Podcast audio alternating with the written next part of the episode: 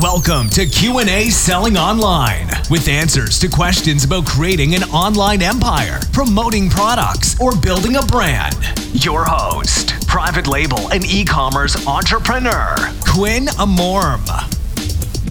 Today's guest is one of the top 10 social media influencers in 2017, according to Onalytica.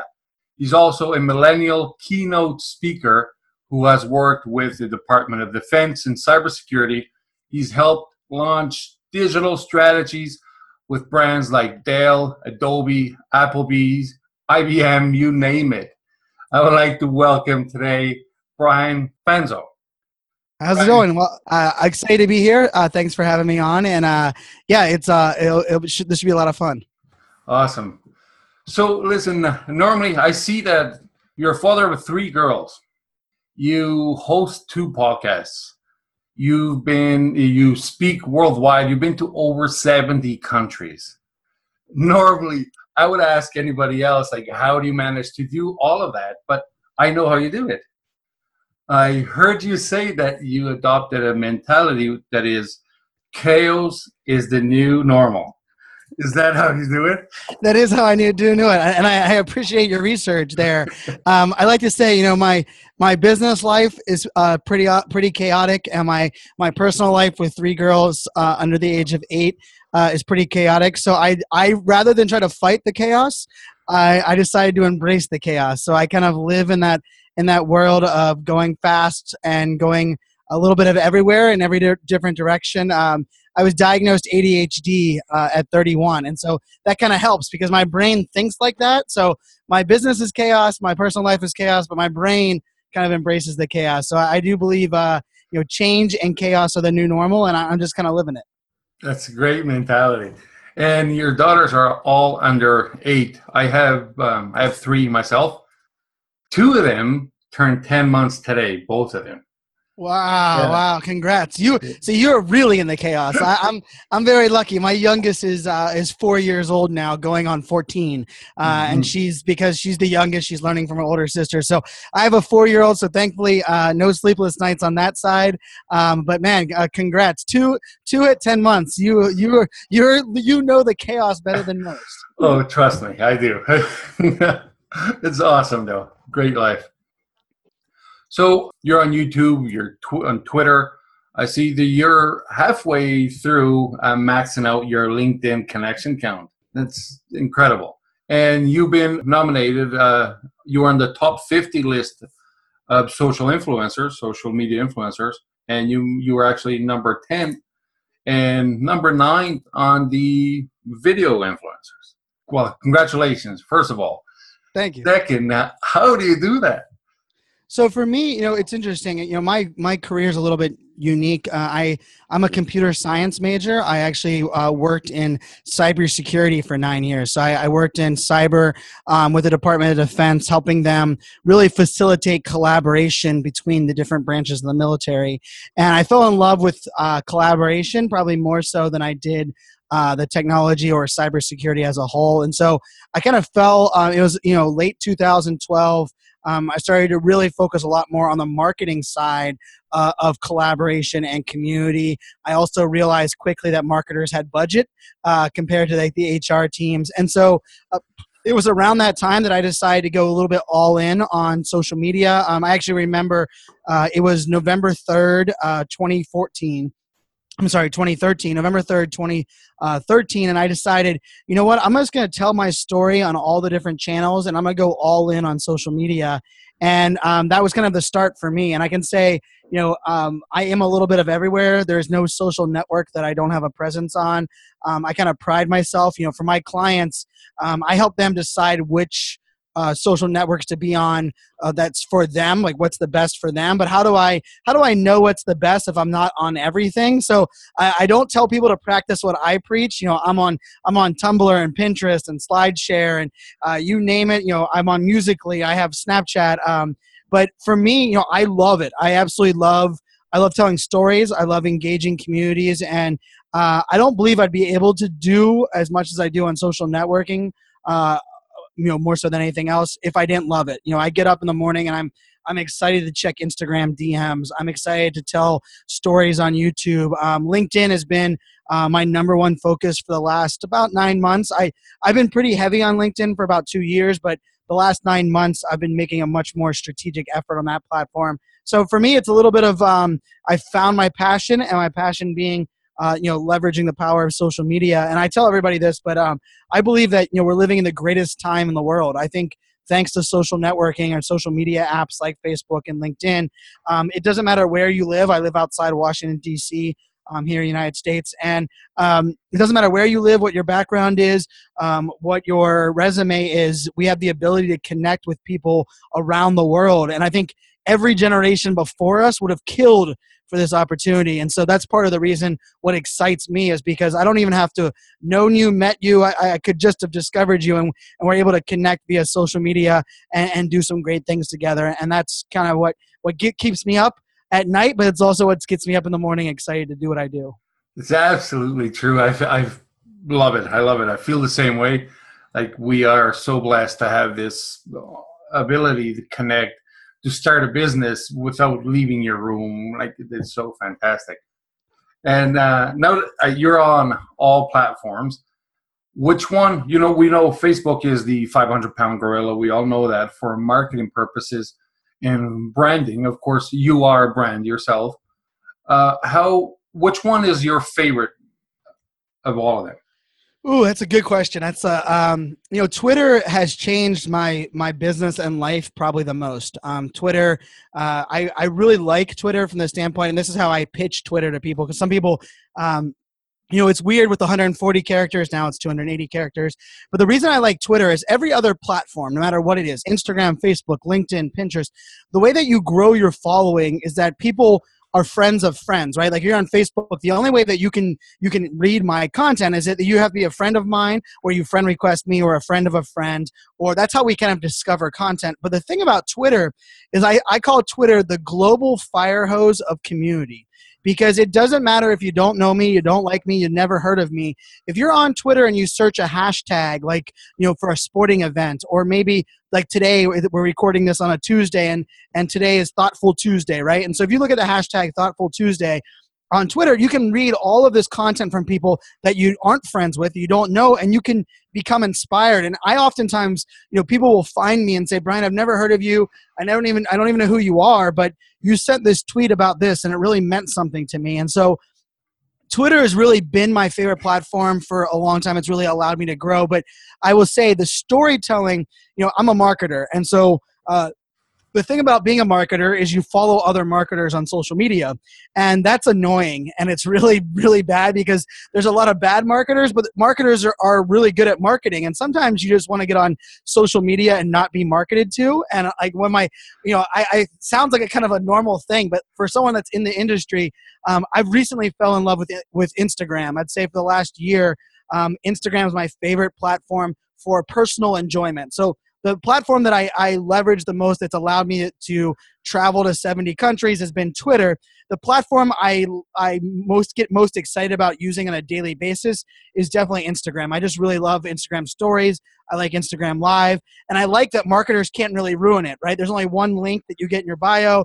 They can't just blast a bunch of crap into your uh, platform. So the easy long answer of that is love Twitter to reach people that don't know who I am, but my most enjoyable platform at the moment is definitely Instagram. Awesome. I agree with Twitter 100%. Uh, for the longest time, I, I had a Twitter account and I didn't use it for many years.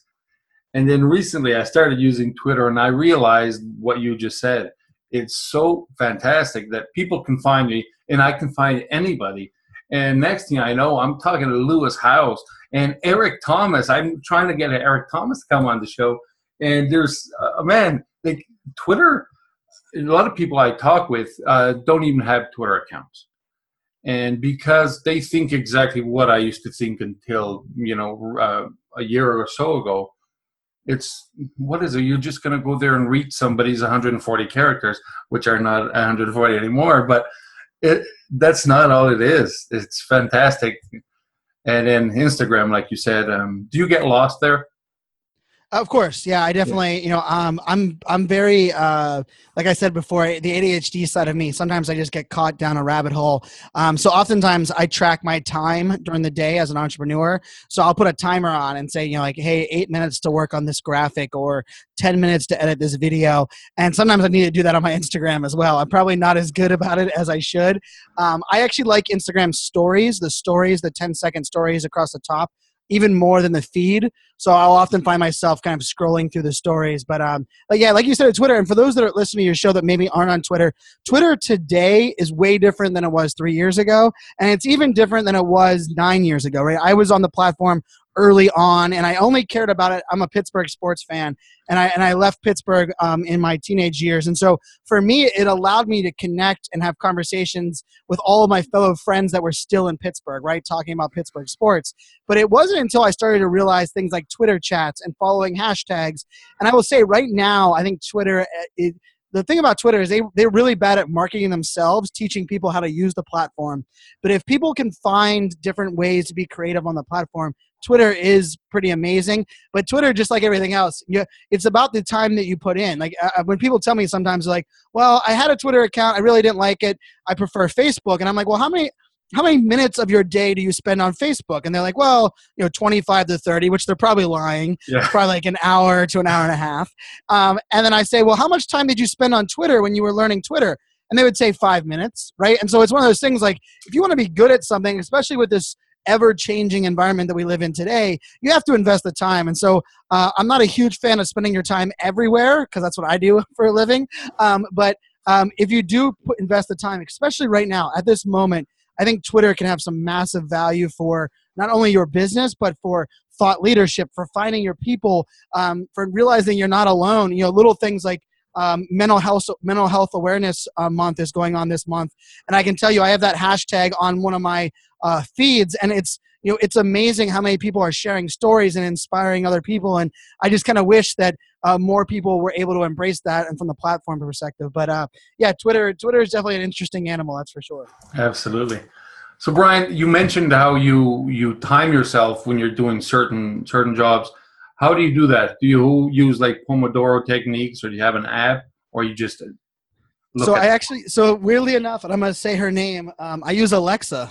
Um, so, uh, so I, I just literally talk out loud and I say, uh, Alexa, set timer for 25 minutes, and oh, she didn't hear me. That's good. Uh, and um, and she does it, and so that's one of the things too. I've I've learned like for me, keep it simple, stupid, right? Kiss, keep it simple, yeah. stupid you know like i have lots of tools lot i mean i have more apps. I'm a computer science major. I have more gadgets and stuff that i could ever get, get uh, you know get you know most people are overwhelmed just by like the little things that i have. But the other thing i realized was that if i don't simplify my process i will never use it right? If i have to open up an app to get into an app to set a timer or do something oftentimes i don't do it. So for me it's it's about how do i simplify things right? And so that's why uh, the Amazon Alexa works really well for me because I can just talk to it, set the timer, and go, and then it you know it plays. It actually I I customize the alarm so like it'll uh, right now I think it has Missy Elliott, uh, and Missy Elliott tells me, "Yo, stop doing your work. It's time to move on," or something crazy. Um, wow. Um, but you know,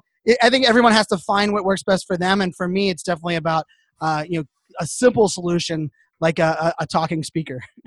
Very good. Alexa is actually one of the few I have not tried myself. I have you know Cortana, Siri, and just because I'm I'm a PC guy and this is only temporary, I'm thinking of changing to Mac just because of the forceful updates and man. Anyway, that's another story my company's name is iSocialFanz, um, and that's kind of my personal brand. Everyone knows me on social media, and that lowercase i is because I'm an Apple fanboy. So for iPhone, iPad, and so that's iSocial Fan. So everything, I'm all in everything Apple and Mac. Um, now I do own, uh, I have three phones because of my my job with uh, video uh, live streaming, and I do have a Samsung. Uh, uh, S7 uh, that I that I use as well, but yeah, I'm all in Apple everything. Very good.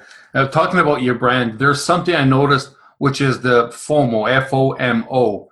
And I really love that because I know the fear of missing out is one of the biggest fears humans have, or that actually they, they're not born with it. We create that after. So tell me more about that. How, how'd you get into that? So you know, I was always um, people actually referred to me like they would introduce me on stage as the FOMO guy, and they would always say like if you want to know about the bleeding edge technology, if you want to know about the newest you know Snapchat spectacles, or if you want to know what artificial intelligence was or augmented reality, virtual reality, people would always come to me, and that became kind of my thing. And I love living on the bleeding edge. I love testing out new technology. You know, I jailbreak my iPhone. I'm using the beta software of the Macintosh software. So I love that bleeding edge. And what I did was I started to realize like, okay, I want to help other people embrace the fear of missing out like I do, right? And I spent about a year really working hard with content and different things out there. And I realized, um, first of all, not not many people li- like living on the bleeding edge of change like I do. And so many people were so overwhelmed by the fear of missing out that they were almost, uh, you know, they were so turned off that they would rather not know than learn at, at, their own pace. And so I launched a podcast called FOMO Fanz, the Fear of Missing Out Fans. And the goal of that podcast is simply every week for 30 minutes or so, I cure your fear of missing out, right? So I, I went, I flipped it on its head. I was trying to get people to embrace their fear of missing out. And now I said, okay, if people don't want to embrace it, because that's where I was living, how do I, how do I help them cure it, right? And so, and, and like I said earlier, I'm on every social network. I have two podcasts. I, I, I create, I've, I've done over 1,300 live videos in the last two and a half years. And so I create a lot of content, like way, I mean, a lot of content. And that, that also creates FOMO for my fans, right? And for my community. And so I've told them, you know, if there's one place that you can go, if there's one place that you want to, it's my podcast. And I, I truly love podcasting. I'm a, I'm a big podcast consumer. I've been a guest on a little over 150 podcasts myself. Um, and not to mention, I've hosted now a little over 300 podcasts between my the two that I have. Um, so you know, for me, I love all of these channels, but I created that podcast to help cure people's fear of missing out because I think oftentimes people aren't scared of the new technology, they're scared more of change. And if I can help them have an open mind to mm-hmm. change, then they can embrace things like Twitter or embrace things like artificial intelligence. But if they are closed minded and they're just living in that fear, they'll never open their mind to these new possibilities. And I really do believe the world is changing so fast today, right now, as we see it, that if you're not open mind to change or if you're not embracing what the heck's going on, you're gonna you're gonna get ran over. And I think the before it was well, if I don't embrace change, if I don't buy a DVD player, I could still use my VHS uh, my VHS tapes, right? But now, if you don't buy something today, not only is it going to be going away in a couple years, but we're probably going to move on to another technology that you won't even understand if you don't start now. So the FOMO for me is I, I went from trying to get people to embrace FOMO to trying to cure their fear of missing out now, and it's um, it's been beyond inspiring. I can tell you the amount of emails that I get for people telling me uh, I, I change their life or I inspire them to do different things. And like you said, it's fear of missing out is kind of self-invoked by our digital world that we live in today. But I don't think it has to be you know traditionally a bad thing. It just has to be something that people figure out a way to manage. And you don't think that by curing people's FOMO, that as a marketer, we uh, we can use that fear of missing out to actually market people, and that's where the scarcity techniques come in. You know, the the clocks, the countdowns. You know, do you actually do you agree with those? So I think I think for the longest time they've worked. I think for the last seven or so years, those those fear of missing out tactics have worked. Right, like the idea of sending an email and saying only twenty left, and then an email tomorrow only ten left, when everyone knows damn well there's hundred left or two hundred left. But here's the thing about that is I believe consumers have been dumb, and, and go go bear with me for a second. Uh, consumers have, have been dumb for, for a long time, right? We were blind to marketing and advertising. We didn't understand a lot of times, but we've seen things, even like the Facebook di- uh, data privacy breach, right? All of a sudden, all of these people that were like, wait a second, I've been using Facebook for free. I didn't realize I was paying with it with my data. What does that mean for me? And, and so I will actually say that I don't believe in 2019 and beyond the fear of missing out marketing tactics will work anymore. I think consumers see right through it. You know, it's even like brand placement, right? Just because a celebrity is driving a specific car on a TV show, we don't just buy that car all of a sudden because they're like, wow, they must like that car. No, today's consumer goes, they must have paid him the most money to drive that car, right? And so today's consumers are smart. I, I will say they're they're not. You know, uh, I would say the fact that we, we saw the the Congress uh, questioning Mark Zuckerberg, and that proved that you know humans are not smart as a whole because that line of questioning was atrocious. but but uh, I think if we look at it, I think you know over the next couple of years, marketers, and this is something I talk about a lot. This is you know I speak around the world, and one of the things I say is that we have to start talking with our community and our consumers, not talking at them because we've been talking at them we've been trying to trick them with clickbaiting and, and sign up for this email address you know to download this free product and then they sign up for it and then we spam them with a bunch of crap. Well i think those those tactics are dead. I think they're they're well they're not dead. They're dying they're going to be dead very soon and we're going to start to really have to put up put up or shut up right? The idea of countdown clocks and things are going to go away. But i will say they've worked mm. today and for people listening that, that are using those techniques i'm not saying that they were wrong. I'm just saying that today's consumers are now smarter. So we're going to have to we're going to have to start doing something a little different because times are changing. Absolutely. And i love the way you think and i agree with it 100% people are getting smarter and they can see right through those uh, to the point that uh, somebody contacted me on LinkedIn, and it, their message at first I thought right away was another spam message. They started by saying, "I'm not going to try to sell you anything," and when somebody says that, I know they're going to try to sell me something. And his second sentence said, "Bullshit! I'm going to try to sell you something." And instead of deleting, I started reading the rest, and I thought this guy's a genius. And I actually replied to him because he's so honest that yeah. that's the reason why I read the rest of the email. And I actually uh, may do some business with him because what he had to sell did matter to me, and I didn't need those services. But if he continued with, I'm not here trying to sell you something, and then try to sell, I would have seen through it and I wouldn't have dealt with him, right? So that, that's. Uh, that's the what you were saying about finding new techniques and for sure and i think also transparency um, is extremely important. You know, I there's there's every stage that I go on, I ask one well two questions to the audience. I ask them, you know, uh, can you name me a brand that you believe is perfect?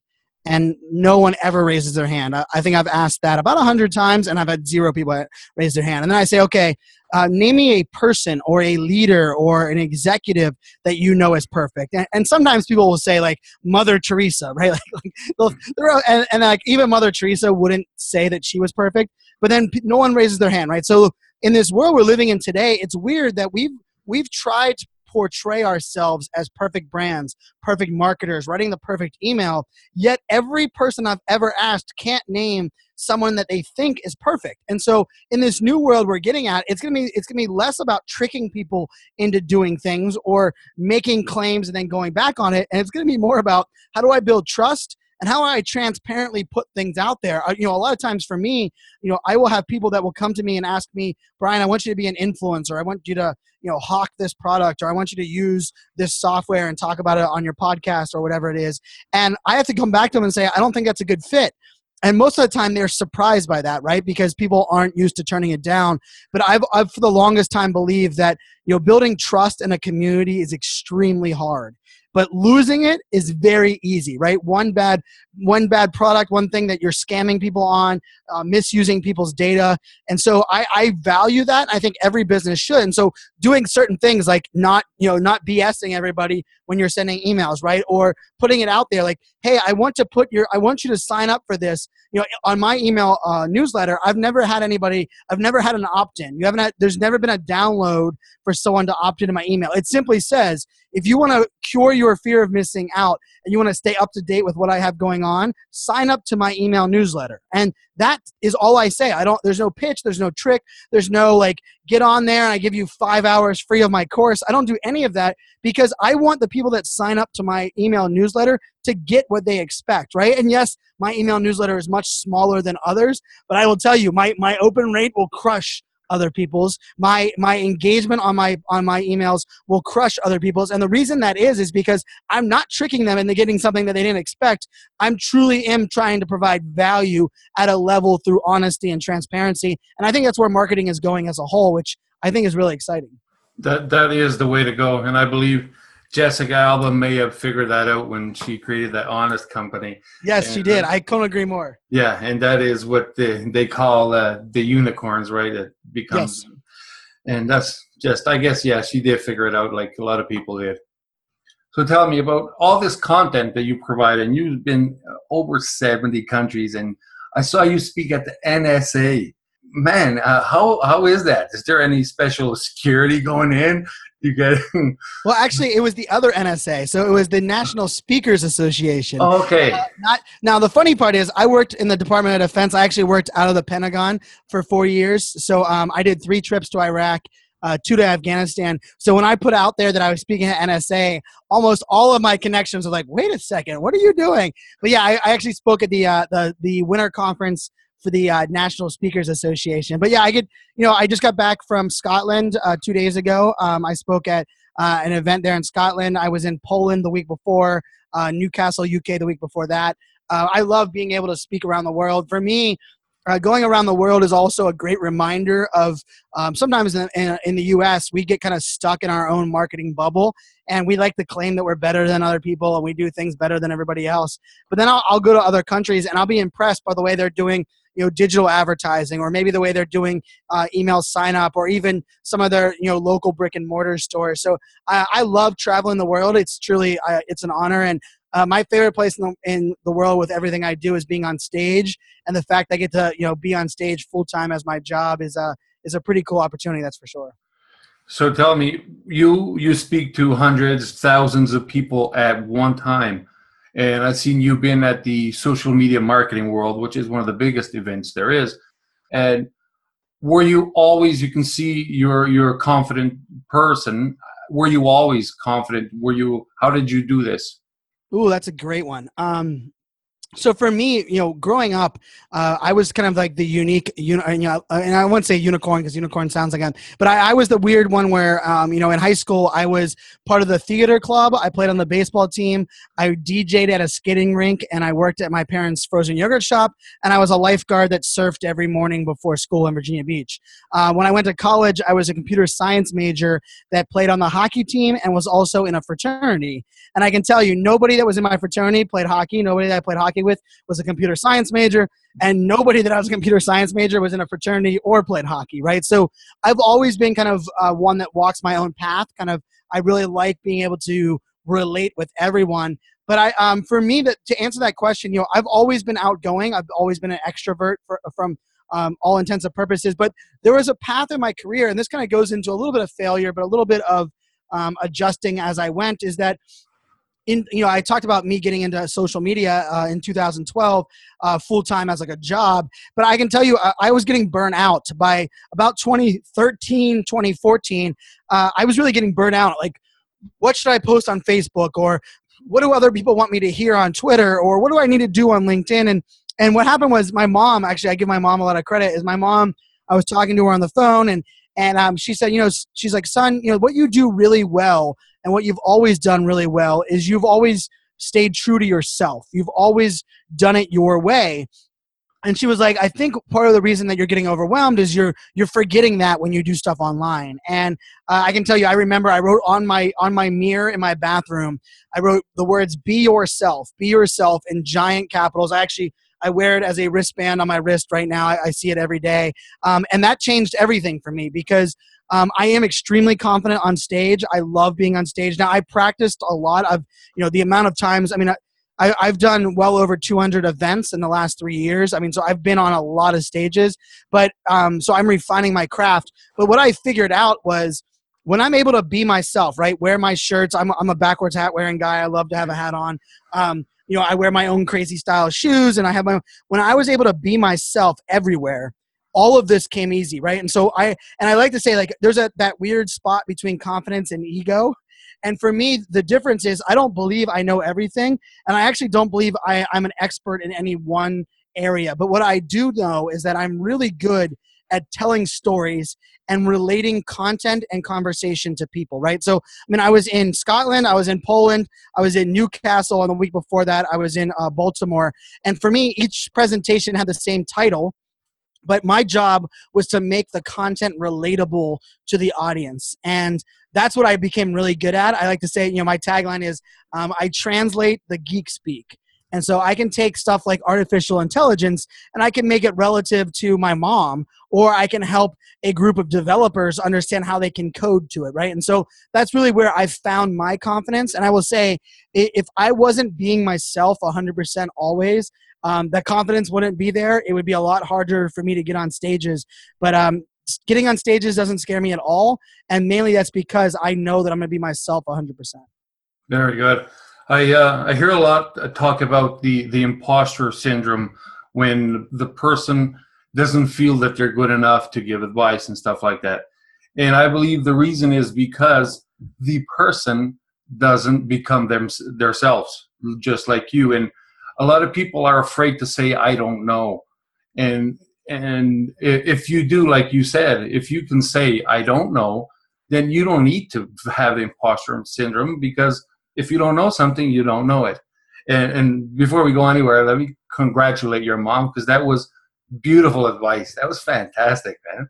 Yeah, I, am a mama's boy too, and, and like my, my parents aren't into social media, and uh, even my dad's a big sales guy, and he was like he never understood social, but um, they've always understood people, right? And it's funny that some of the best advice you can get on how to be good on social media are probably from people that aren't on social media, that are people that just know people, and that's that's I'm lucky to have a, a great parents that kind of have guided me down that path. Yeah, you just have to be ready to to hear it and to listen. Yeah. So um, I heard a story about a video you did for Applebee's. Can you did it get over a billion page views? What's it page views that it got? Uh, so it was a billion impressions. Um, so what we did is um, I worked with two other people um, and actually a giant agency, and we did um, what they called Taste the Change. And so for an entire day, for about 12 hours, if you went to applebee's.com you would see my beautiful face and two others. Um, and we were hosting like an all-day marathon kind of like the new version of those old telephone uh, telephone marathons. Um, and what we did was we we invited 20 different influencers in their hometown. Uh, we gave them a gift card and we told them to go to their local applebee's and live stream their experience right? And then what we did is we were on Applebee's.com and we brought in all these people that were live streaming. So we had a we have we had a mom and dad with their kid go to the to the restaurant. We had three guys after work go there and have beers and and the idea was how do we connect influencers and influencer content and bring people in and and applebee's was amazing because what they knew was that if people hadn't been to their restaurant in the last two years and they went back in, they would have a positive experience. So Applebee's gave us a lot of leadway, and they pretty much said like we trust that our our food is much better than what people remember it being. We also trust in our experience. And and for them worst case scenario was if people start sharing a bad experience that's a lesson learned for us right? So what we did was we did a 12 uh, 12 hour takeover um, on all these social network accounts um, and i mean literally we were on video for 12 hours. It was one of the longest days i've ever had. But it was pretty cool. Over a billion impressions on the hashtag uh, taste the change. So if, anybody wants to check out that uh, that that uh, you know it was it was in the uh, summer of 2016. But uh, yeah, if you, you just look up the hashtag Taste the Change, and you can see all the great content we created. And for me, one of the best parts about it was working with a great brand like Applebee's that was able to kind of trust us to do our thing. But the other cool thing about it is the the amount of people that were were now going to Applebee's with an open mind proved the power of influencer marketing. It proved the power of video, and uh, yeah, it was one of it was one of the cooler projects. I've, I got to work with the Super Bowl uh, uh, in the in the January of 2017, but I would say the Super Bowl and Applebee's are probably two of the coolest uh, projects I've ever had the opportunity to work on. Fantastic. That's good to know. I've seen that you work with huge companies like IBM, Adobe, HP. Um, you work with them in the tech side, or did you actually go there to speak to them? So a little bit of a little bit of all of it right? I was brought in most of the mostly as an influencer right? I i worked in cloud computing and cybersecurity so they would bring me to their event give me access to different things and i would blog about it or at a video or do a video about it. Uh, and then they i became kind of more of a trusted asset right? And then i became more of a thought leader on certain topics. And so now i get to go back and do a lot of speaking at these events and even some of them hire me to bring in other influencers. So I, it's it's kind of fun because I've gone full circle. I was an influencer to start with. I've done influencer strategies for them, and I now do some thought leadership, um, keynote speaking for their events as well. So it's uh, it's very you know I'm very blessed to work with some giant um, you know technology brands. Technology being my background, but um, you know working with those big brands. It's funny. Most of the time, they have the same problems as small brands. They just have it at a bigger scale, and sometimes have a bigger budget. But um, for the most part, I've had I've had the luxury of working with some amazing people at these um, uh, amazing companies, and uh, it's you know it's it's fun. I get to go. I'll be going to a Dell event uh, in a couple of weeks, and um, and you know my whole goal of going that to that event is to open open their mind on how they can tell the story of Dell and connect with millennial and Gen Z consumers. And so, uh, being able to have that challenge is uh, is a lot of fun and something I look forward to each time I work with these big brands. Did you ever find any issues in speaking, going to these big brands? And there's a, a lot of, I guess, older minds there too, right? Did you ever have any problem? There's this young kid here with the hat backwards speaking to us. Did you ever have that mentality? Every day. I still yeah. do right? Um, and for most part you know i've learned you know one of the things with change is that you can't force people to change. Um, you have to teach them you have to inspire them but most of all you have to do it yourself right? I would tell them that hey if you want to relate with younger generations you need to bring on you know someone that can talk to the younger generation someone that that looks like them. And they, they would hear it but they would not live it right? And i end up being the guinea pig lots of times. And and a perfect example of this is for about two years um, I would have to sneak my hat on stage, right? So like, and for me, wearing a hat is just kind of part of my brand. Um, and so I would like, I would ha- not have a hat on backstage, and before I go on stage, I'd throw the hat on. And for the longest time, that was something for me that just meant something for me, right? I was helping them embrace change a little bit. And then about a year and a half ago, people started writing into my contracts, Brian, we want to hire you, but you must wear your hat on stage, right? So I, I had embraced their change, and like, you know, this is one of those things as well is that um, changing for change sake doesn't matter and and just because you want to relate you know just wearing a hat on stage doesn't mean that you're doing something differently right? But giving people the opportunity to be themselves right? One of the one of my favorite stories is that you know they IBM always was blue suits and blue ties and they made all of their employees wear ties and and then last year I went to an event and they actually outlawed ties. If you wore a tie into their convention uh, that they were having on they were going to cut the tie off your right off your neck and it's that was to them saying hey we want you to relax. We want you to to be more of yourself. And so i love helping that change be facilitated but don't get me wrong there's still companies that will call me and say brian i want to work with you but I need you to do A, B, and C, or I'm scared of what you're going to talk about, or you know, can you give me your slides ahead of time so that I can make sure that you don't do something that you know we don't want. And you know, it's a delicate balance because it, for me, I have to help them change, but at the same time, if I if I alienate them or polarize them so much that they don't work with me, I didn't help them and I didn't help myself. And so it is a balance on a regular basis. I can tell you the call that I have directly after this podcast is with a company in an older industry. And they came to me and just said, Brian, we need you. And we are so far behind the times. And I will tell you, it's taken three months for us to execute on something because they are behind the times. But I have a change agent within it. And I guess that's my lesson learned is that you have to find somebody within the company that believes in you outside the company. And I've been I've been so blessed. I could probably name 30 people that are in 30 different companies that without them inside of the company being my champion, as as much as I, am great at what I do, I would have never been successful. But it's it's a constant uh, evolution, right? And nobody likes being told what to do. Nobody likes being generalized, and really, no one likes being forced to change. And what I try to do is I try to do three things. I try to inspire change. I try to educate change, and then hopefully motivate change through my actions. And how do you gain? How do you remember actually your speeches? Do you do you actually write down a speech and and then to present it? So I know I think you know this is interesting because I think you know for me I do it a little bit different than everybody else, right? And I, I, I work with a lot of speakers and a lot of it's you know practice, but you know because I have a podcast, because I do a lot of live videos, I cover a lot of my topics um, over and over again. So I do practice, but I make all of my own content, right? I edit all of my own podcasts. Every blog that's on my site I've written. Every um, every tweet that ever been replied has been replied by me. And so because I'm so in it, when I get on stage, I don't have to I don't have to have a script as much as I deliver, you know, based on the audience. Um, but so I, I build my slides like uh, you'll notice my slides don't have very many words on them they'll have maybe one word it'll say transparency or relatability or virtual reality or whatever the slide says and then i allow the audience to kind of allow the story to come with me but i do have an idea of what i'm going to say on all of those and i can it's all about practice like you know as many stages i've been on i mean this year alone i've been on 31 stages so far um, in 20 uh, 2018 and there's a presentation that I've been giving a lot recently. The Press the Damn Button is the name of the presentation. And I just gave it last week in Scotland, and it's the best I've ever given that presentation.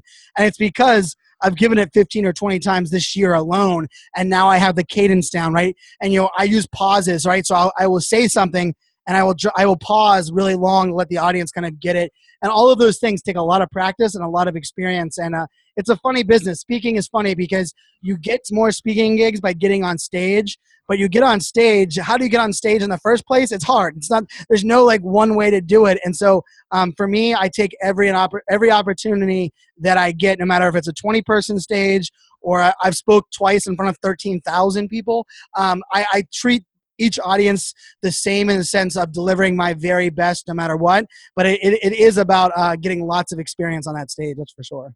Very good. And right in front of me, I have a book called Speak with Power, and this is a Canadian bestseller by Betty Cooper is there any book that influenced you or helped you the which one is it the, the most sure so there was actually two books that kind of uh, well i am going to give you three books total because i can't just give one um, but i'm going to give you two books that helped me get into marketing and really opened my mind and uh, the first one is from gary vaynerchuk jab jab jab right hook um, yeah. i read i wasn't I, I wouldn't consider myself a marketer i was consider myself a storyteller and community person and that book it opened my mind to realize that you can give, give, give before making a sale. And that's kind of how I lived. And so, and it was funny, I read that book at the exact same time I was reading Jay Baer wrote a book called Youtility, Y O utility. So it's utility as like you, the person being the utility. Mm. I actually read that book the exact same month. I had one on Kindle, one on hard copy, and I read that book the same month. I remember I remember actually finishing one of them at the pool and going, wow, I want to be a marketer. Wow, I really want to get in there. So those two books kind of opened my mind to this whole arena that I'm in. And then just recently, in the last, well, it was January, so five months ago, six months ago, I read a book called Know Exactly What to Say, and it's written by Phil Jones. Know Exactly What to Say. It's a very short book. Uh, and transparency, I read the book. It blew my mind. I took off. I took some of his uh, practices and I put him into um, into action. And then I hired him as a business coach um, because he is that he's that impactful. But uh, it's a sh- short, easy read. I mean, I read it in probably an hour and a half. Um, but it talks about you know how do you you know put things out there into the world so that they um, not only relate with people correctly but they get people to take action in the way that you want. So for me selling has always been a hard thing. I'm i'm great at marketing myself but closing a sale is something i've i've struggled at because i love i love it and i want it and often i'm the first one that talks first and all the things that i do wrong. But um, that book know exactly what to say um, i can tell you like i would say my business has increased 70% because I read that book and I hired Phil as a business coach. So um, if that's not that's not a testimonial, I don't really know one. And and he's a good friend now because uh, uh, we've been working together. But um, yeah, th- those are the three books. So Jab Jab Jab Right Hook, Gary Vee, um, Youtility by Jay Baer, uh, and then uh, Know Exactly What to Say by Phil Jones. Very good. And if anybody in the audience listening, if they want to contact you, where do they find you? Everywhere. So you know, consistency is a big deal, right? So in this world, you know, if anyone's listening to this, I talk really fast, so hopefully you're not listening to it at one and a half speed on on your podcast. By by now, you probably realize that people are like, "Wow, it sounds like Mickey Mouse." But um, you know, with all the digital noise, I always tell people consistency is extremely important. So I am I social fan, lowercase i social fans with a Z or a Z at the end uh, on every channel, every social network. I'm iSocialFanz. fans. Uh, my website is isocialfanz.com, and I can I can almost promise you you can check it out on Tumblr, on YouTube, no matter where you're at. If you search iSocialFanz, even your podcasting players, uh, you'll find me, and, and that's kind of I, I, try to make it as simple as possible in this crazy digital world, and uh, you know that that's the easiest way to track me down. Very good. Brian, this was fantastic. I know you have to go. You got a call now. Uh, I just want to thank you so much for being here. I really appreciate it and uh, love talking to you. My pleasure. Lots of fun. Thanks for having me. No problem, buddy. Cheers.